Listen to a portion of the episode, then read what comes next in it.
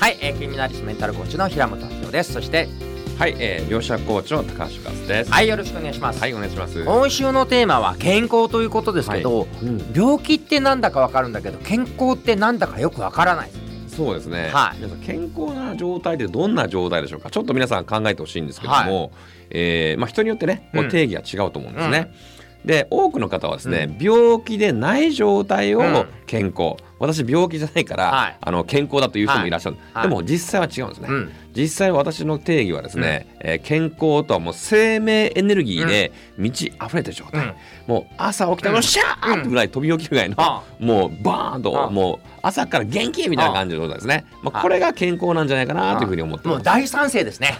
もう健康イコールエネルギーだと私は思うんでエネルギーそうです。はい。もうどれだけ内側からはい。エネルギーがうん。満ち溢れてるかうん。と思うんですよね。そうですよね、もう本当に生命エネルギーですから、もう元気っていうのは、えー元の気の状態、うん。まさに赤ちゃんがおぎゃーって生まれる瞬間が、うまさに元気な赤ちゃんですからね、まあそれが本当に健康的な状態なんじゃないかと思います。うん。うん。そうなんですよね。そのけんエネルギーっていうとねあのテンション高い人でしょみたいな感じなんですけど、はいうんうん。実はすごく静かなテンションだけど、えむっちゃ今日の午前中の仕事楽しいとか、よし午後絶対これやりたいとか、はい。夜はあのディナーが楽しみって言って、うん。夜熟睡するの楽しみとか朝瞑想素敵みたいにうん。静かだけど内側からエネルギーが溢れてくる、あこれも健康ですよね内なるエネルギーですよね。内なるエネルギーですね。だから健康大きく2つあってですね、この肉体的な健康と精神的な健康があるんですね、うん。もう肉体的健康でもこう元気はつらつで、もう本当にね、うん。運動もしてていい状態ですけども、えー精神的っていうのは本当に心が本当に穏やかで、うん。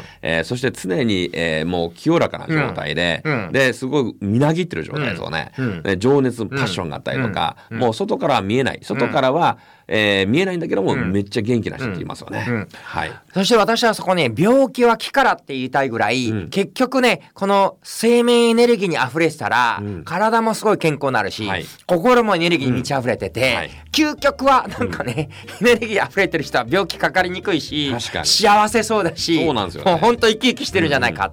はい。と思うんですね。うん。はい、じゃあどうやったら健康になるのか、うん。えーこの次の日からまたね、はい。いえーいろんなのをお話ししていければと思います。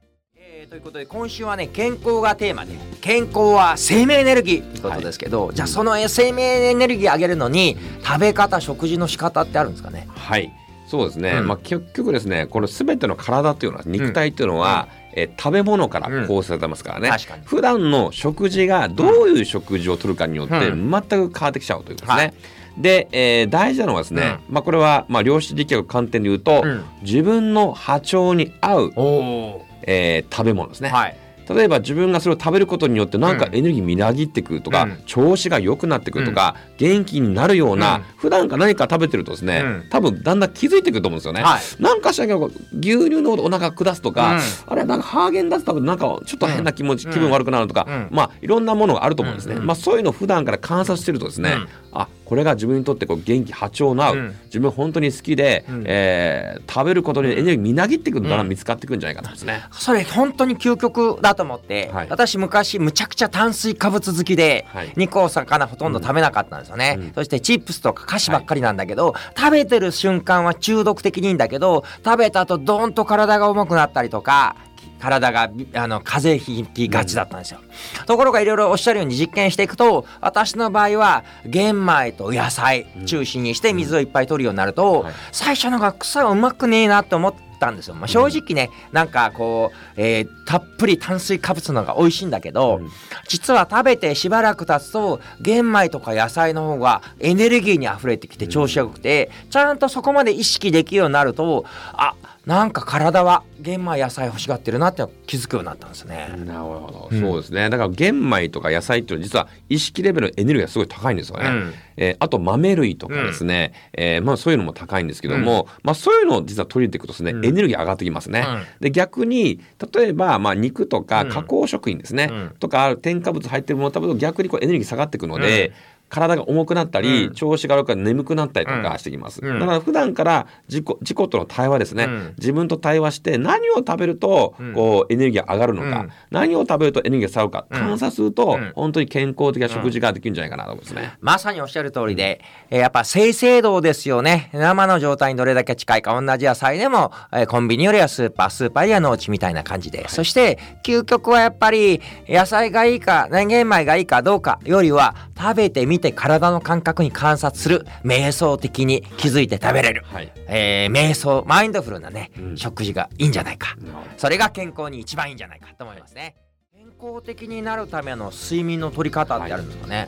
そうですね、うん。まあ、睡眠ってこう皆さんすごく大事ですね、睡眠不足だとですね、うん。こう寝不足でこう何もできなくなってしまうんですよね、うん。うん。で私たまに失敗する時あってですね、うん。寝る時に、うん。あの電気をつけっぱなしで寝ちゃう時あるんですよ。でそうするとですね、うん。全然こう寝れないんですね、うん。まあ寝てる、まあ、寝てるつもりなんだけども朝起きたらすごい寝不足で、あれうんおかしいなすっきりしないなって、うん。でこれがやっぱり普段から電気をこうつけっぱなしじゃなくてもう必ず消すとかですね、うん。えーあとはちゃんと、えーリラックスしてですね、えー本当にあのゆっくりあのうんリラックスをして、えーこう寝るというか、うん。まあそういうなんていうかなその状態ですね、うん。その状態がすごく大事だと思うので、えーまあ、そういう取り方。あとまあ時間睡眠時間ってみんな違うと思うので、うん。えー昔私本当に睡眠時間3時間とかうん。4時間の時もあったし、うん。うん。まあ、今例えば6時間とか7時間とかあるんですけども、うん。皆さんにとってやっぱり自分の合うそのなんかサイクルがあると思うんですね。で自分が一番目覚めた瞬間にこのサイクル目がもう朝起きたらすっきりっていう瞬間があると思うので、うんそのサイクルもこれ、まあ、人によって多分違うと思うので、まあ、それを見つけて、えー適度な睡眠時間をとってやっていくといいんじゃないかなと思うんですね。おっしゃる通り結局自分の睡眠パターンなんですよね、はい。私は今だいたい夜中の12時過ぎに寝て4時半に起きて朝瞑想運動、まあ、ヨガ等々して、えーするんですけどだいたい4時間半、うん。プラス朝寝昼寝夜寝それぞれ10分ずつ仮眠取るんですよ、はい。そうするともう起きてる時はカーッと100%集中した状態でぼーっとした眠い状態が全くないんですよね、はい。眠かったら5分仮眠取ったらまたパンと要は1日3日分ぐらい過ごしてるんですけど、やっぱおっしゃるように最初8時間9時間寝てみたら余計疲れちゃったりする、うん。あとすごくおすすめなのがスリープトラッカーっていうアプリがあって、はい。私そのスリープトラッカーで見ながらあ今日は結構熟睡できてるとか案外浅かったみたいに自分でそのパターン見てみるのもいいかもしれないですね。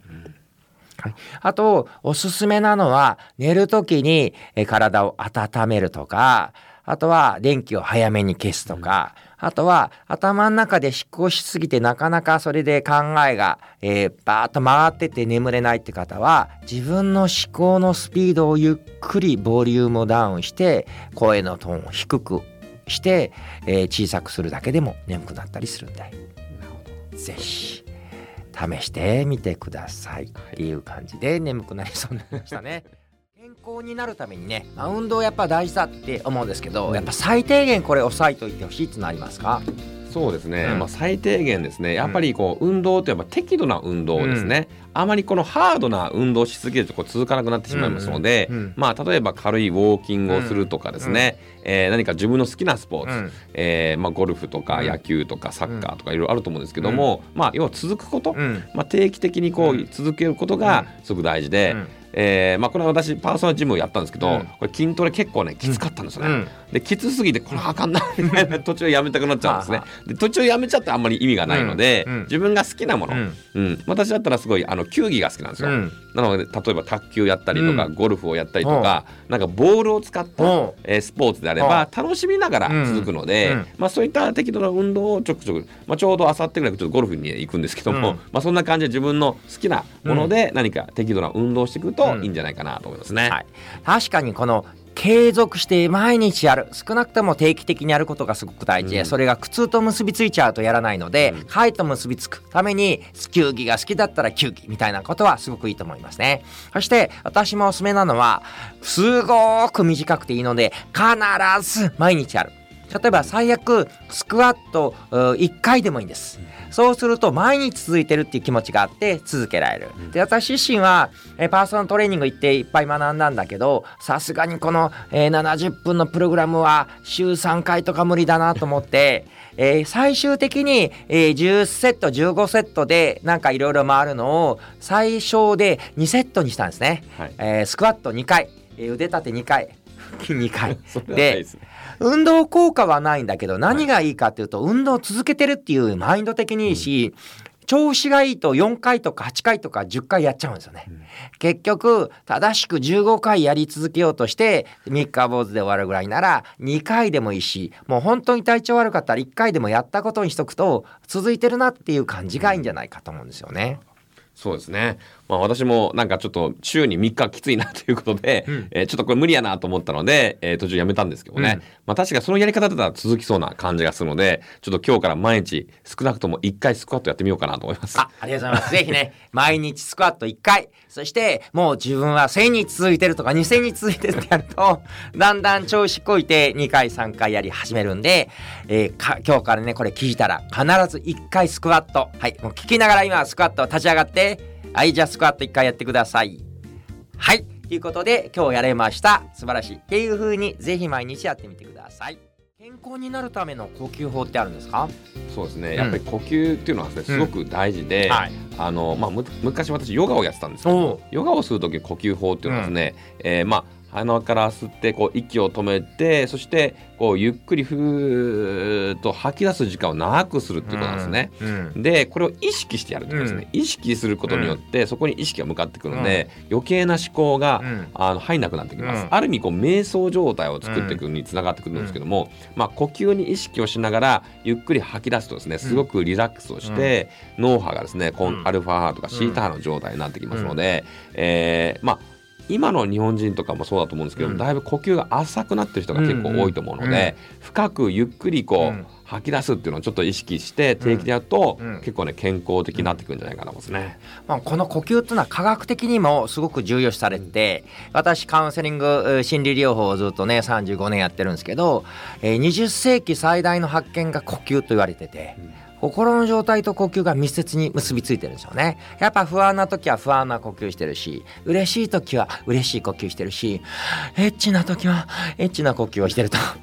ということは呼吸を変えることで心の状態変えられる。うんで不安だったらむしろ落ち着いた呼吸をするとかむしろちょっと頑張りたい時はよしっていうこう気合いの入れた呼吸をするとか呼吸をコントロールすることで心の状態もコントロールできるんですね。なるほど、うん。そっか。だからまあ呼吸と心はやっぱつながってると思うので、うんえー心の状態を感情をコントロールする時も呼吸はねすごく役立つと思うんですね、やっぱりこうイライラしてる時の呼吸の状態とか、落ち着いてる時の呼吸の状態はやっぱ全然違うというので、ちょっとですね、呼吸を意識してうん。感情をコントロールしたり、うん。呼吸を意識して、えー心をコントロールすることをやっていくと、あのすごくいいんじゃないかなというふうに思いましたね。そしてさらに付け加えると私の、えーパーソナえーボイストレーナーの方がいて、まあその方が有名な芸能人の方ね、えー10代、20代の方いっぱい見てらっしゃるんですけど、最近の若い人の傾向は、まあ本来ね、吐く息に意識を向けていっぱい吐き出すことが大事なんだけど、そもそも呼吸が浅いから、深い呼吸が吐けないって言うんですね。なので本来は吐く息に意識を向けたいところだけど、まずはそういう子は、吸うことから意識してくださいと。吸えてないともう肺とかお腹に、えースペースが少なすぎて、うんうん吐くも何も吐く息ないので、えーなかなか吸うのが難しいってことは大きく、はぁで吸う息からぜひ練習していただいて深い呼吸ねしていければ健康になるんじゃないかと思いますね。はい。ありがとうございます